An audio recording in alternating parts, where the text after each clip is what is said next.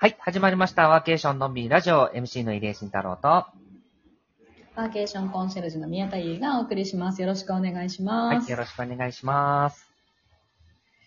今日も新しいゲストの方にご参加いただくので、ごやった。紹介させていただきます。はい、やった。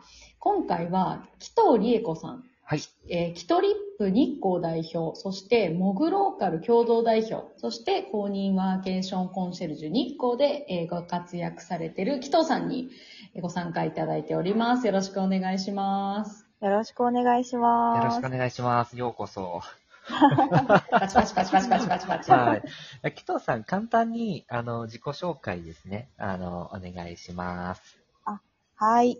えっと、今ご紹介いただいた、キトリップ日光っていうのが、あの、自分が最近立ち上げた旅行会社のようなものでして、地域限定の、まあ、日光市限定の、まあ、ローカルなディープなツアーを立ち上げたいと思って、はい、えっと、そちらのツアー企画っていうのを今主にやっております。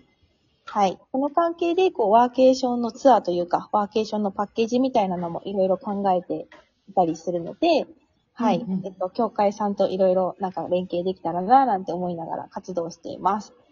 で、あと。そうなんです。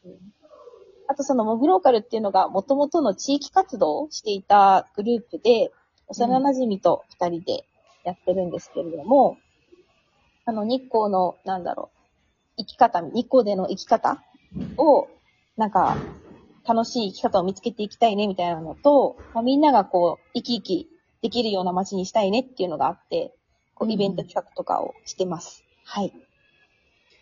えー、じゃあ、どちらかというとこう、もうずっと日光に住んでいらっしゃって、ずっと地元が日光っていう感じなんですか？いや、おっしゃる通りです。ずっと日光におります。うんうんうんうんで、入江さんはどういう、人さんとどういう馴れ初めなんですか？出会いは。なれそめね、毎回聞かれるなれそめね。はい。えっと、紀藤さんに関してはですね、あの、今年の1月から3月に行われた、あの、新しい公認ワーケーションコンシェルジュの、あの、公募の方で申し込んでいただいて、で、うんうん紀藤さんに認定がついてからです。うーん、なるほど。最近、こういうね、タイプの方も増えて、すごい僕も嬉しいんですけど、慣れ初めがなく、いきなり出会うというパターン。はい。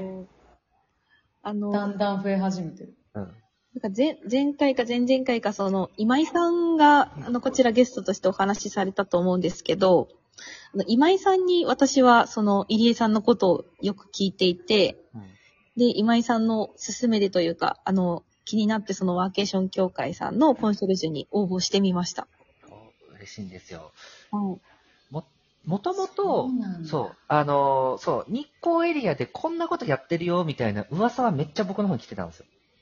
うー。んむちゃくちゃ来てて、で、めちゃくちゃ来てたんだけど、あのー何分、僕もそのね、あの、何回か前のあれで言いましたけど、二十何年空いてる地域で、足を運ぶにも、ちょっと、僕関西在住ちょっと遠いし、なので、あの、何らかしらの形で、なんかどっかでもう回り回って、こう、なんかあるんだろうな、みたいなのをずっと思ってたら、まあ、今回のアクションに来たというふうなところで、で、結局その、うん、栃木県からですね、まあ本当にあの、もう一人、吉田由美さんと二人で同時認定になったので、まあ私たちとしても、北関東エリアがね、あの、かなりいろいろとこう活発化していくなっていうふうなのがあって、すごい今嬉しいところではありますね。はい。そうなんだ。うん。えー、日光か。でも、入江さん結構日光行かれます？いや、ワーケーシン。ョン。えっとね、この間、6月下旬に、あの、うん23年ぶりに栃木県行きまして、そうんのうん中で日光にも行かさせていただいて、で、北関東の皆さんと一緒に行ったんですよ。だから茨城からね、日光に行ってとか、群馬から日光行ってとか、僕も一応茨城扱いに北関東枠だとなるので、元県民なんで。っていうのでみんなで日光の分けさせていただいたんですけど、そう、うんうんなんかその時にね、なんかいろいろとその日光のあの、課題感とかもそうだし、なんか紀藤さんの周りの方々がどんな方々とか、なんかそういうのもいろいろと体験させていただいて、すごい楽しかったなって印象があるんですよ。で、で、紀藤さんが、その、今日光で、こう、うんローカル的なこう旅行会社とか、まあ、されてるじゃないですか。なんかそういうのを始めようと思った、なんかきっかけとかってあるんですか？あ、めっちゃ知りたい。あーあー、そうですね。もともと私も旅行とかすごく好きで自分が。うん。まあ大学の時とかは、まあ、あの、ずっと住所は日光に置いてるんですけれども、あのー大学時代は、一応、一応というか、47都道府県ほぼ回ったりとか、海外も何カ国か行ったりとか、ほんと外に出るのが好きだったんですけれども、なんか行くたびに、日光帰ってくると、あ、やっぱ日光みたいな。あの、いろんなところを楽しみつつ、帰ってきた時、やっぱ日光と比較して、なんかどんどん日光を好きになるみたいな感じで、は。い。そうなんですよね。なんか自分に日光が合ってるんだと思うんですけど。うんうんうん。で確かにはい。あ、どうぞ。あ、いや、郷郷土愛みたいなのが勝手に育まれ、旅行に行ってたら。っていうところが。なんか、よくありますよね。なんかその、特に学生時代とか20代で、いろんな海外旅行をこうしていると、日本知らなかったみたいになって日本好きになるみたいなうんうんううん。なるほどね。ターンとかもいらっしゃったりするから、だから、こうやっていろんなところに旅でこう出ていった結果、やっぱり地元のいいところが客観的に見れるようになって、じゃあそういうふうな新しい、その、なんだろうな、日光ってやっぱ観光都市だから、それこそ東照宮とか、まあそういうところに行きがちなんですけど、なんかそうじゃない、まだ日光の暮らしとか、なんでね、そういう地域の人たちがこうなってきたのかってところになんかこう関心をこう持っていくっていうのは、なんかすごいわかる気がします。僕なんかそれ日本全体好き。広すぎだろみたいな感じですけどそう、広すぎだろみたいな感じですけど、うんなんかそれすごいわかるな。そうですね。そう、高校の頃ぐらいからもうでも、日光は好きだけど、すごいもったいない場所だと思っていて、うん。なんか通り一辺倒でも東照宮しかやらないし、うん。うんなんかなーってずっとこう違和感は持ってましたね、でも。うん。うん。ううん。ん。へーそうなんですよね。うん。だからなんか、えーでも、どうぞ、宮下さなんか、あの、紀藤さんのような方って、こう、多いと思うんですけど、それをちゃんとこう自分でその良さを伝えたいっていうのを形にできるのって、なかなかこう、うん実現するのって勇気がいることだと思うので、うんなんかもう普通に単純にすごいなと思います。で、ほこれは本当旅行の、まあ、会社というか、という形でやってるってことですもんね。そうですね。法人ではないんですよ。個人でも登録ができるので、営業許可を取るのって。うん、なん、で、こう、法人ではないんだけど、自分でそう、営業許可を取って、旅行が組めるように、はい、なりました。なるほど。うんそう。なんで、地域旅行業かな確か、ジャンルとして。うんそういうジャンルのところがあって、要はその、え、あれ、あれ、あれですよね。なんかバスとか、そういうのも宿泊も行けるようになるんですよね。あ、まあ、地域内なら。地域内なら。そうそうそうそう、うんで地域内っていうのが日光全体を確か指す感じですよね。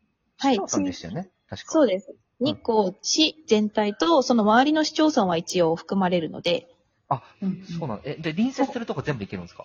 行けます、行けます。福島と、その宇都宮とか、鹿沼とか。意外と強いな。そうなんですよ。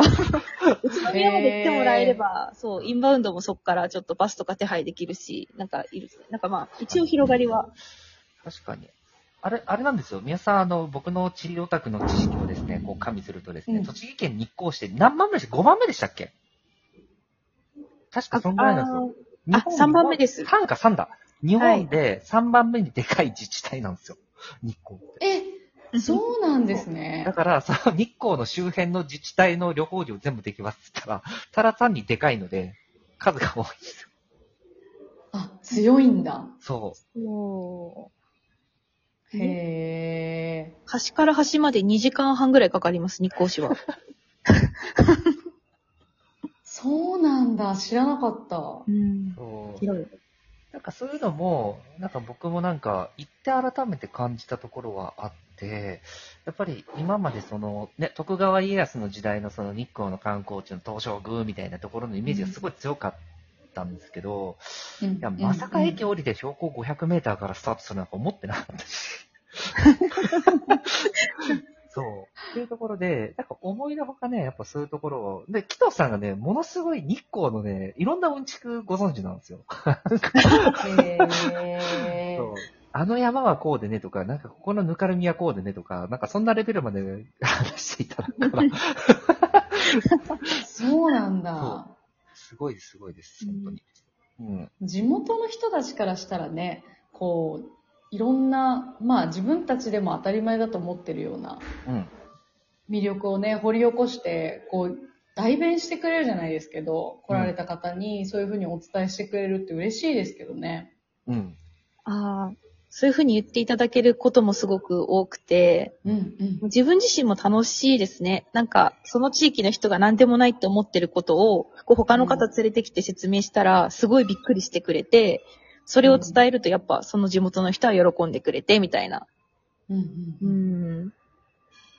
ん。確かに確かに。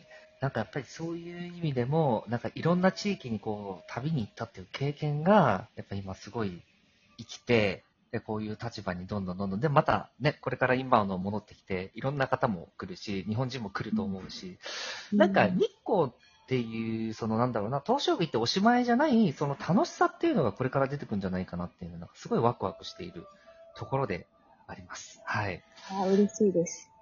というわけでですね、まあ、今回紀藤さんをこうゲストでお招きしてるわけなんですけれども、また次回もですね、あの、今度は紀藤さんとですね、まあ、日光のワーケーションについていろいろと聞きたいなというふうに思ってますんで、ぜひ皆様楽しみにしていてください。というわけで、また次回のラジオでお会いしましょう。バイバイ。